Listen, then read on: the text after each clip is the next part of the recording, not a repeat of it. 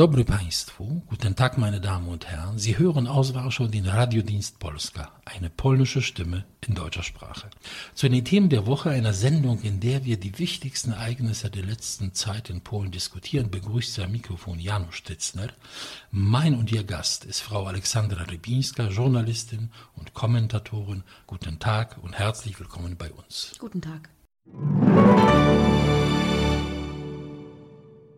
Staatspräsident Andrzej Duda hat wie versprochen seine Vorschläge zur umstrittenen Justizreform. Es geht um die Neuaufstellung des obersten Gerichtes und des Landesjustizrates am 25. September vorgelegt. Sie werden jetzt diskutiert. Der Staatspräsident und die Regierungspartei Recht und Gerechtigkeit beraten über Änderungen und Kompromisslösungen. Deswegen wollen wir heute das Thema ruhen lassen und abwarten, bis es Konkretes zu diskutieren gibt, aber signalisieren, dass das Problem uns hier in Polen in den letzten Tagen sehr beschäftigt hat. Konkret und handfest dagegen sind inzwischen längst die Ergebnisse der deutschen Bundestagswahlen. Und da man aus der Distanz mehr sieht, wollen wir in dieser Sendung versuchen herauszufiltern, was diese Wahlresultate und die eventuellen künftigen deutschen Regierungskonstellationen für Polen bedeuten könnten. Außerdem, wenn die ganze Welt auf Katalonien blickt und seinen Drang zur Unabhängigkeit, blickt man in Polen zugleich auf Oberschlesien, wo es ähnliche Tendenzen gibt. Ab dem 1. Oktober dieses Jahres gilt in Polen ein niedrigeres Renteneintrittsalter, 60 Jahre für Frauen, 65 Jahre für Männer. Die von der Regierung Donald Tusk 2013 eingeführte Renteneintrittsgrenze von 67 Jahren für Frauen und Männer ist damit rückgängig gemacht worden. Auch ab dem 1. Oktober müssen einstige Beamte der polnischen kommunistischen Staatssicherheit von ihren hohen Renten Abschied nehmen und mit den landesüblichen Durchschnittsrenten auskommen. Und zu guter Letzt, die Angestellten des Handels in Polen können sich gute Chancen ausrechnen, ab dem nächsten Jahr zu Anfang zwei arbeitsfreie Sonntage im Monat zu haben. Frau Rybinska, Sie sind eine gute Kennerin der deutschen Politik in den polnischen Medien vor und kurz nach der Bundestagswahl. Sie waren als Gast in verschiedenen Talkshows, Diskussionsrunden und so weiter. Jetzt sitzen Sie in unserem Studio. Die Wahl liegt schon mehr als drei Wochen zurück. Wenn wir heute aus der Distanz uns das anschauen, welche Auswirkungen hat das Ergebnis auf Polen? Ich glaube nicht, dass es eine sehr große Bedeutung haben wird für Polen, das Wahlergebnis und die geplante Jamaika-Koalition. Letztendlich bestimmt weiterhin Angela Merkel den Kurs der deutschen Regierung. Sie ist ja auch ein ziemlich vorhersehbarer Politiker. Deswegen rechne ich nicht damit, dass es großartige Änderungen geben wird. Nun ist die Agenda der Probleme, die es zwischen Polen und Deutschland gibt, ziemlich lang und vor allem da gibt es sehr gewichtige Probleme. Erstens diese Nord Stream 2 Gasleitung unter der Ostsee, ein deutsch-russisches Vorhaben, das die EU vom russischen Erdgas noch abhängiger machen würde, wenn es denn entsteht, diese zweite Gasleitung. Polen will das verhindern. Die Frage der deutschen Kriegsreparation für Polen. Polnische offizielle Stellen sammeln inzwischen sehr intensiv Archivmaterial, bestellen Gutachten. Das Problem soll auf der Tagesordnung bleiben. Für Deutschland ist das Problem abgeschlossen, überhaupt nicht mehr aktuell. Die geplante Dezentralisierung der Medien in Polen wird bestimmt für deutsch-polnische Probleme sorgen. Die deutschen Medienkonzerne wie Springer, wie Bauer werden wahrscheinlich einen Teil ihrer polnischen Medien verkaufen, abgeben müssen.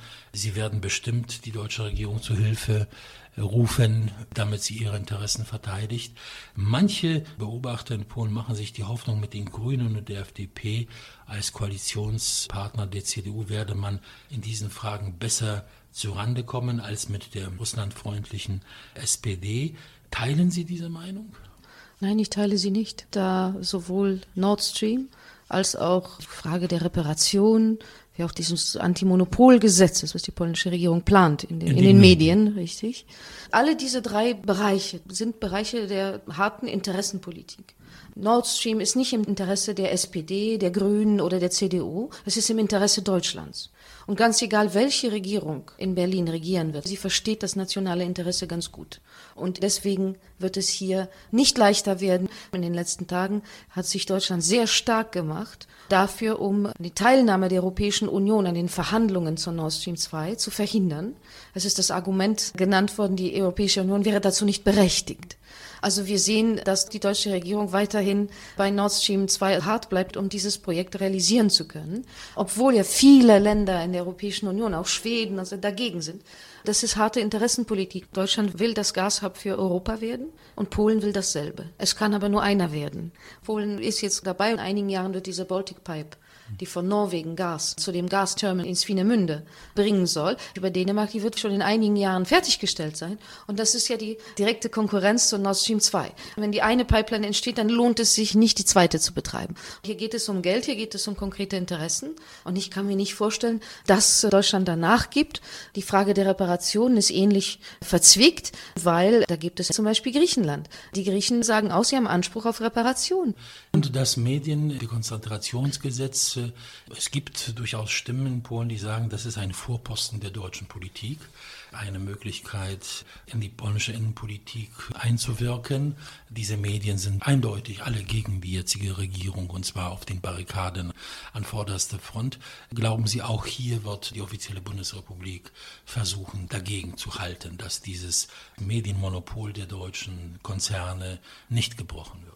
Was die deutsche Regierung da tatsächlich machen wird oder auch machen kann, das weiß ich nicht. Außer natürlich diese Angelegenheit an die Europäische Kommission weiterzuleiten. Die Europäische Kommission wird sicherlich überprüfen, ob diese geplanten, bis jetzt wissen wir nicht, wie genau diese Gesetze aussehen werden, aber diese geplanten Gesetze mit dem EU-Recht übereinstimmen.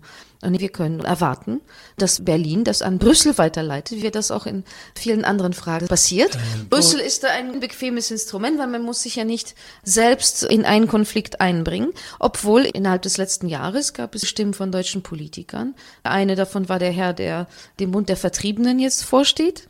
Der kam nach Polen und sagte dann in einem Interview für die Deutsche Welle, dieses geplante Mediendekonzentrationsgesetz beunruhige ihn und das beunruhige Deutschland sehr. Und man hört schon kritische Stimmen zu diesem Gesetz, obwohl es noch gar nicht existiert. Wir wissen, die deutschen Medienkonzerne, die ja sehr einflussreich sind, die über beste Verbindungen zur deutschen Politik verfügen, machen viel Druck mhm. und versuchen über diese Schiene etwas zu bewirken. Stichwort Brüssel. Sie haben bereits erwähnt, das offizielle Berlin wäscht seine Hände in Unschuld, sagt immer wieder, wir wollen uns nicht zur polnischen Innenpolitik äußern, wir halten uns zurück. Und Nord Stream 2 ist ein privates Projekt von äh, privaten Firmen und Selbstverständlich so weiter. und Reparationen sind abgeschlossen und Mediengesetz, das ist eine private Angelegenheit und da wollen wir auch nichts dazu sagen. Aber der Druck geht über Brüssel. Die deutsche Politik benutzt die EU-Kommission, das Europäische Parlament, um Druck auf Polen auszuüben. Glauben Sie, wird dieses in Anbetracht vieler anderer Probleme, Brexit, Katalonien, ein wirksames Werkzeug der deutschen Politik, des Drucks auf Polen bleiben, dass man die EU-Kommission und das Parlament vorschiebt? Ob es wirksam sein wird, das ist schwer zu sagen, denn die Probleme in der Europäischen Union nehmen zu und es hat auch die Europäische Kommission gar nicht die Möglichkeit, sich mit allen auf der gleichen Ebene zu beschäftigen. Aber Tatsache ist, dass Deutschland sich Instrumente bedient, die es selbst geschaffen hat. Benutzt es sie besser und geschickter als andere Länder. Na, vor allem die Tatsache, dass es Deutschland war, das sagte, wir müssen Entschließungen mit Mehrheit in der Europäischen Union durchsetzen und nicht mehr im Konsens, dass alle zustimmen müssen. Das steht so im Lissabonner Vertrag. Eben. Und Frau Merkel hat es ja zum Ausdruck gebracht in einem Interview für die Frankfurter Allgemeine Sonntagszeitung. Sie sagte, so ist das nun mal.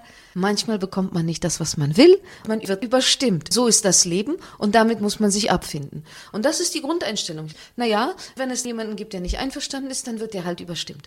Und die kleineren Länder sind meistens diejenigen, die überstimmt werden, weil sie es nicht schaffen, eine blockierende der Minderheit zu bauen. Und das ist dann Ungarn, das sind die anderen osteuropäischen Länder, das ist auch sehr oft Polen.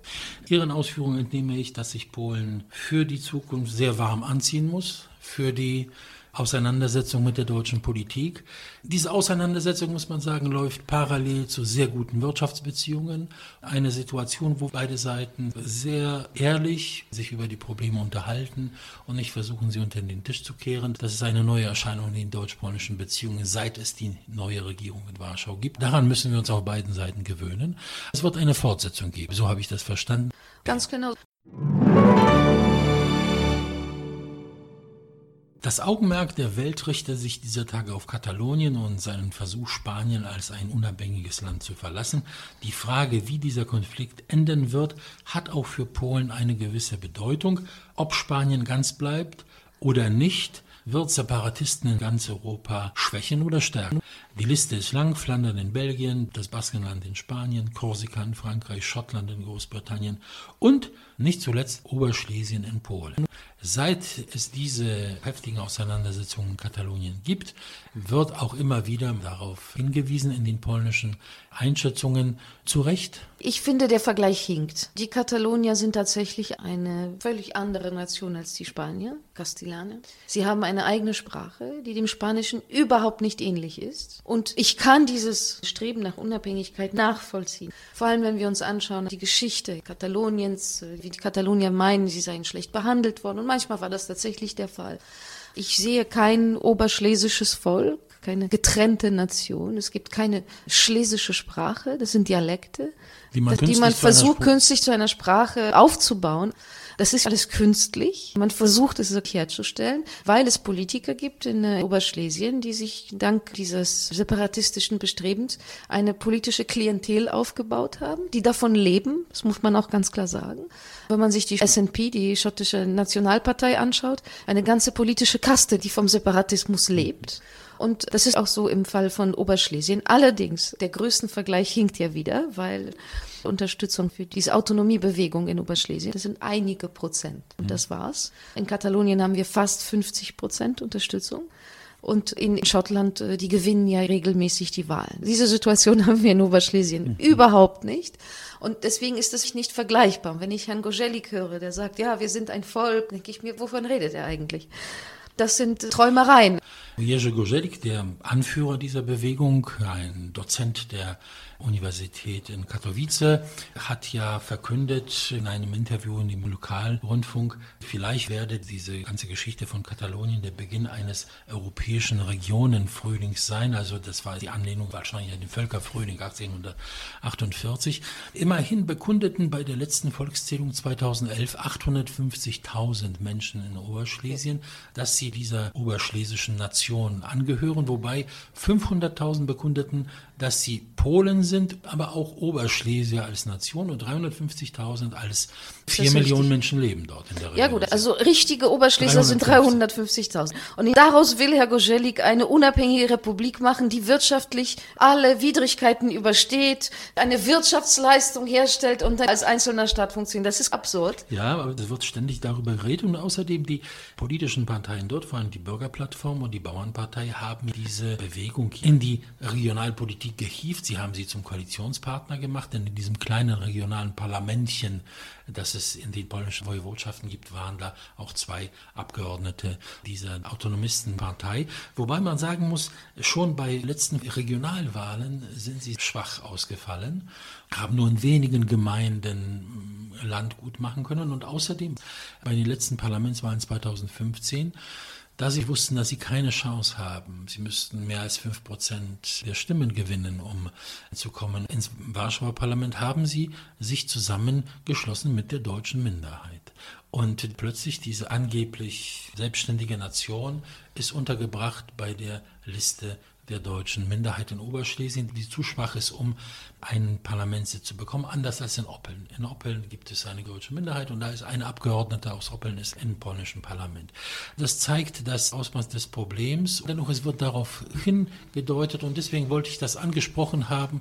ich Kontext glaube, man muss auch von der Schuld sprechen, die hier die Europäische Union trägt, da die Europäische Union jahrelang Regionalpolitik betrieben hat. Und diese Regionalpolitik zielt auf eine Regionalisierung der Europäischen Union hin, gedacht als Gegengewicht zu den Nationalstaaten. Man hat gehofft, man kann die Nationalstaaten in Europa schwächen, indem man Geld in die Regionen pumpt, indem man diese ganzen regionalen Befindlichkeiten bedient. Und das hat die Europäische Union konsequent gemacht. Und dann irgendwann nach dem Krieg in Jugoslawien und im Fall von Kosovo hat sie ein bisschen abgeschwächt, diese Regionalisierung. Aber Tatsache ist, dass dank dieser Politik der Europäischen Union dann auch die Bewegung von Herrn Gojelik starken Aufwind bekommen hat. Die Europäische Union schafft selbst Probleme, die sie dann anschließend lösen muss.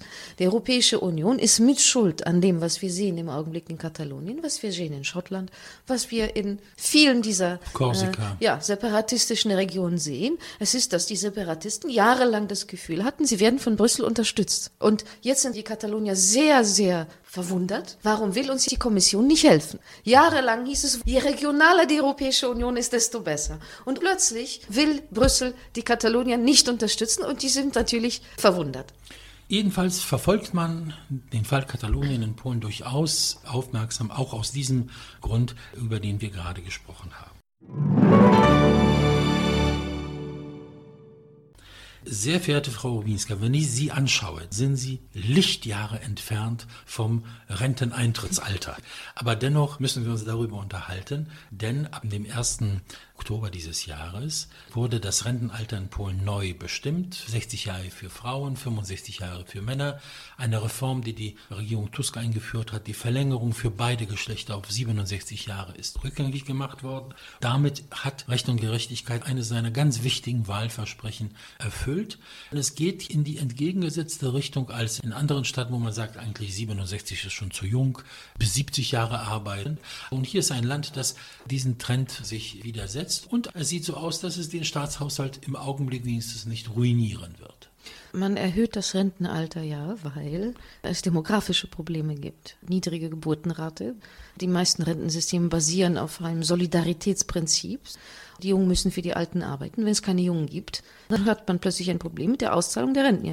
Und unsere Regierung ist überzeugt, dass wir eine hohe Geburtenrate in der nächsten Zeit haben werden, dank dieses 500-Plus-Programms unter anderem. Ja, die Geburtenrate wächst langsam, aber sie wächst. Mhm. Wir werden in den nächsten Jahren sehen, ob das die richtige Entscheidung war. Wir wollen festhalten, es ist heute in Polen so, dass es keinen Zwang gibt. Das heißt, mit 60 und 65 muss man nicht unbedingt in Rente gehen, sondern man kann weiterarbeiten und etwa 700.000 Leute kommen in Frage, an diesem 1. Oktober Rentner zu sein. Das heißt, die Neurentner, die gerade 60, 65 geworden sind und diejenigen, die jetzt gearbeitet haben, weil eigentlich sie bis 67 arbeiten sollten und nun ist es vorbei. Also das heißt, die 63-Jährige, der 65-Jährige kann jetzt auch einen Rentenantrag stellen. Das sind 700.000 Menschen, davon sagt man 55 Prozent haben gesagt, sie wollen weiterarbeiten, was schon sehr tröstlich ist und mit jedem Jahr Arbeit mehr würden sie 8 Prozent Rente mehr bekommen, was viele doch dazu verlockt. Außerdem, die Situation auf dem Arbeitsmarkt ist heute hervorragend. Die Arbeitslosenquote ist gerade unter sieben Prozent gefallen. Händeringend werden Arbeitskräfte gesucht und auch Ältere, wenn sie erfahren sind und gut arbeiten, werden heute nicht verschmäht.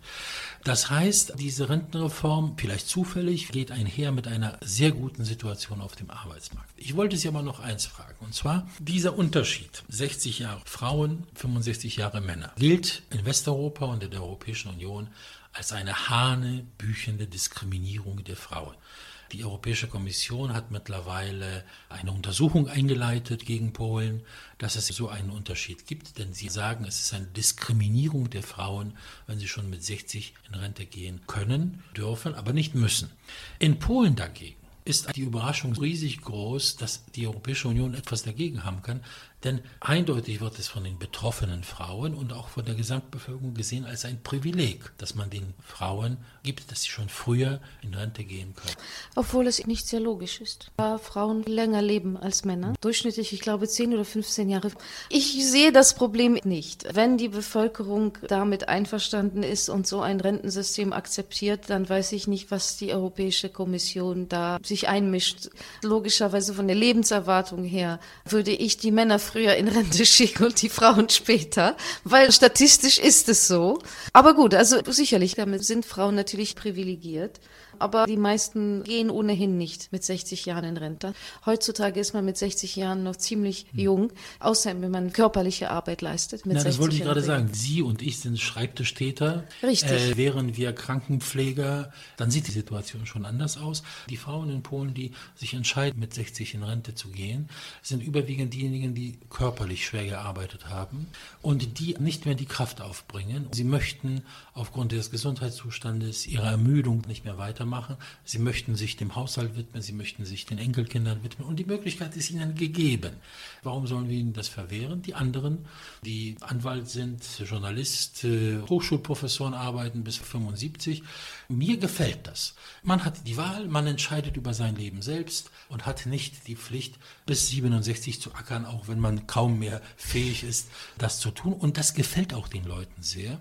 Deswegen, das wollen wir hier am Rande sagen, die immer höhere Unterstützung für diese Regierung. Mittlerweile, die Regierungspartei ist ja bei 44 Prozent Unterstützung in ja. den Meinungsumfragen. Das ist einer der Gründe. Auch ab dem 1. Oktober dieses Jahres gibt es in Polen Rentner, die nicht zu lachen haben. Es geht um 39.000 Rentner, ehemalige Beamte und Mitarbeiter der polnischen Staatssicherheit, der kommunistischen politischen Polizei. Ihre Renten werden gesenkt und zwar würden ihre Renten berechnet nach einem besonderen Verfahren aus der kommunistischen Zeit noch. Sie durften mit 45 Jahren schon in Rente gehen. Sie bezogen Renten, die viel höher waren als die Durchschnittsrenten in Polen und durften auch noch parallel arbeiten, was ja sehr viele gemacht haben, was vor allem von den Opfern des Systems ihren Opfern als eine schreiende Ungerechtigkeit angesehen wurde. Nun ist ab dem 1. Oktober dieses Jahres so, dass alle ehemaligen Stasi-Mitarbeiter in Pension 2100 Zloty maximal bekommen können. Das ist die polnische Durchschnittsrente. Die hinterbliebenen Renten, das sind die Witwen dieser Männer, bekommen nur noch 1700 Zloty. Das ist die hinterbliebenen Rente im Durchschnitt in Polen. Die Betroffenen und ihre politischen Vertretungen, vor allem die Postkommunisten, die keine große Rolle mehr spielen, aber auch teilweise die Opposition, die Bürgerplattform, die Moderne, diese Partei, die sie so nennen, sprechen von einem Akt der Rache. Die Regierung und große Teile der Öffentlichkeit sprechen von einem Akt der späten Gerechtigkeit, denn man muss sich vorstellen, fast 30 Jahre lang wurde dieses System aufrechterhalten. Aufgrund dessen, dass man bei der Staatssicherheit war, bekam man im demokratischen Polen eine viel höhere Rente bis vor wenigen Tagen. Wie sehen Sie das?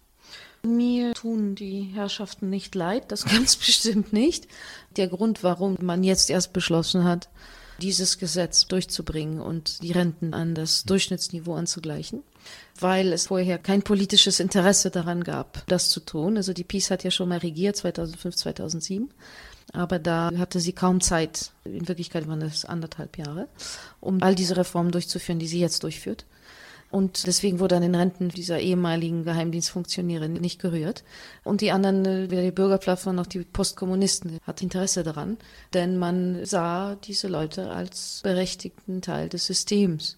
Und als solches hat man sie in Ruhe gelassen. Wir können ja eine Parallele ziehen zur DDR. 1990 sofort in der erweiterten Bundesrepublik wurden diese Stasi-Renten angeglichen an das normale System. Nicht mehr höher, sondern einfach so wie alle anderen Rentner wurden diese Stasi-Leute behandelt. Bei uns dauerte das knapp 30 Jahre. War das nicht auch ein Preis dieser ganzen Politik des runden Tisches, des sogenannten nationalen Konsenses, dass man sich mit dem Feind verbrüdert, dass man alles vergibt? Letztendlich waren die Opfer diejenigen, die das Nachsehen hatten, wenn wir bedenken, derjenige, der jemanden eingelocht hat, den verfolgt hat, bespitzelt hat und so weiter, kriegt eine sehr hohe Rente. Seinem Opfer wurden die Gefängnisjahre nicht zur Rente angerechnet, denn er hat ja damals keine Beiträge gezahlt. Es ist doch Hanebüchen.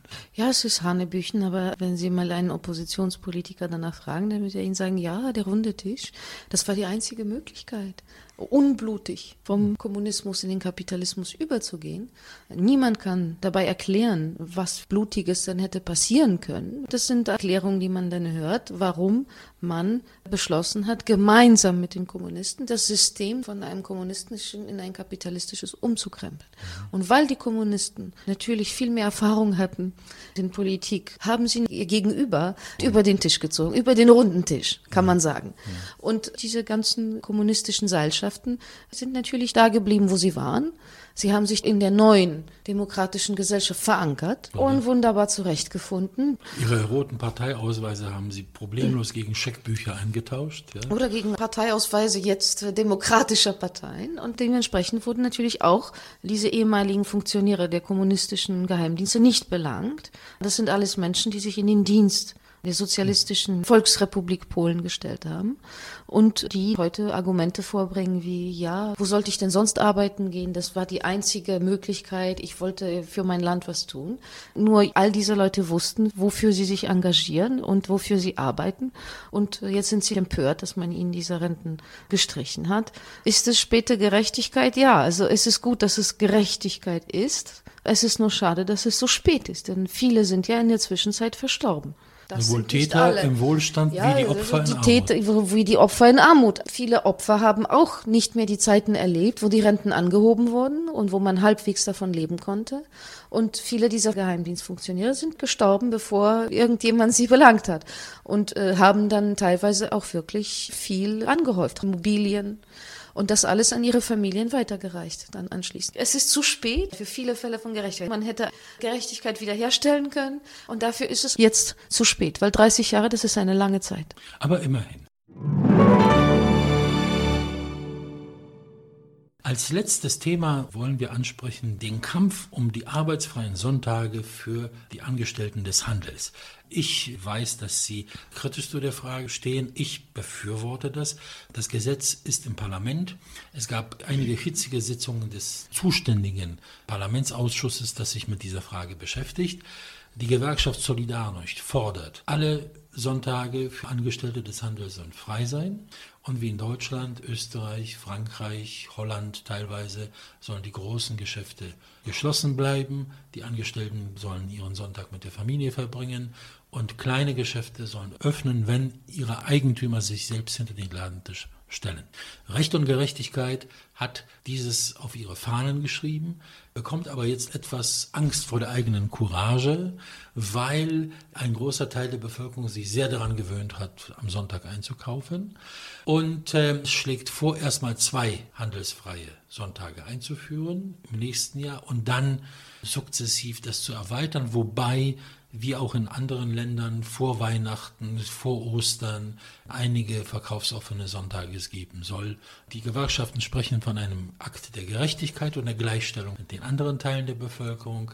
Die Gegner sprechen von einer Beeinträchtigung ihrer Freiheit, am Sonntag einzukaufen. Ich weiß nicht, ob es eine Beeinträchtigung der Freiheit ist. Ich mache mir eher Sorgen darum, was für einen Einfluss das haben wird auf den Einzelhandel. Mir ist durchaus bewusst, dass die meisten dieser großen Einkaufszentren, wo ganz viele Boutiquen sind und dann auch Supermärkte mit Lebensmitteln, dass die die meisten Umsätze am Wochenende machen. Das liegt auch ganz klar daran, dass die Polen sehr, sehr gerne ins Einkaufszentrum gehen mit der ganzen Familie durch die Geschäfte flanieren und kaufen. Kaffee trinken und was weiß ich. Da ist alles drin. Man kann den ganzen Tag in diesem Einkaufszentrum sitzen. Besonders wenn das Wetter schlecht ist und man sonst keine Idee hat, was man mit sich anfangen soll. Und das wird schwer sein, der Bevölkerung jetzt klarzumachen, ihr könnt jetzt am Sonntag nicht mehr ins Einkaufszentrum. Das andere ist, es wird ein Verlust sein an Umsatzzahlen für den Einzelhandel. Ich glaube nicht, dass jemand gezwungen ist, weder im Einzelhandel zu arbeiten, noch in solchen Einkaufszentren und sich die Leute durchaus bewusst sind, womit das verbunden ist. Es gibt viele Berufe, in denen man sonntags arbeitet. Die Angestellten von Tankstellen können ein Lied darauf singen, denn Tankstellen sind ja grundsätzlich immer offen. Ich bin dagegen. Das sollte jeder selbst entscheiden die jeweiligen Geschäfte, ob sie sonntags geöffnet haben wollen oder nicht. Aber ich würde das nicht von oben her reglementieren. Gut, ich bin mir durchaus bewusst, dass es in anderen Ländern solche Lösungen gibt. Mich hat es immer geärgert, wenn die Geschäfte zu waren und ich dann nicht einkaufen konnte, weil mein Beruf ist es so, dass man sehr wenig Zeit hat und manchmal zu den komischsten Zeiten leider einkaufen gehen muss. Mhm. Und, und dann endete ich eben immer auf der berühmten Tankstelle. Man spricht auch von der Wiederherstellung der Sonntagskultur. Von der Unterstützung des Familienlebens. Ich glaube, für viele unserer Zuhörer ein völlig antiquierte Argumente, die man nie mehr benutzt, aber sie sind in Polen sehr wichtig. In Deutschland, ich weiß, dass ich am Sonntag nicht in einen Supermarkt gehen kann. Und deswegen bin ich schon bewusst genug, um mir irgendwas anzuhäufen für den Sonntag, damit ich bis zum Montag überleben kann. Es soll in Polen in diese Richtung gehen. Die Auseinandersetzung ist heftig. Jedenfalls soll ein erster Schritt gemacht werden. Schauen wir mal. Auf der anderen Seite stehen die Betroffenen und die Solidarność sagt, ihre Angestellten im Handel drängen vor allem die Frauen, darauf, dass es so ist und nicht, dass die ganze Familie am Sonntag frei hat und sie hat am Dienstag frei. Jedenfalls auch dieses wird in Angriff genommen. Die Regierung, obwohl, wie gesagt, vorsichtig, aber dennoch versucht sie, ihre Wahlversprechen einzulösen. Das waren für dieses Mal die Themen der Woche, meine Damen und Herren. Mein und Ihr Gast war heute Frau Alexandra Rybinska. Ganz herzlichen Dank, dass Sie gekommen sind. Dankeschön.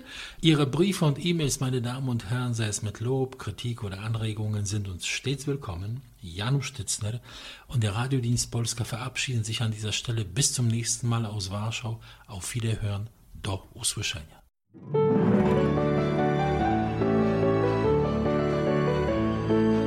Radiodienst Polska aus Polen über Polen.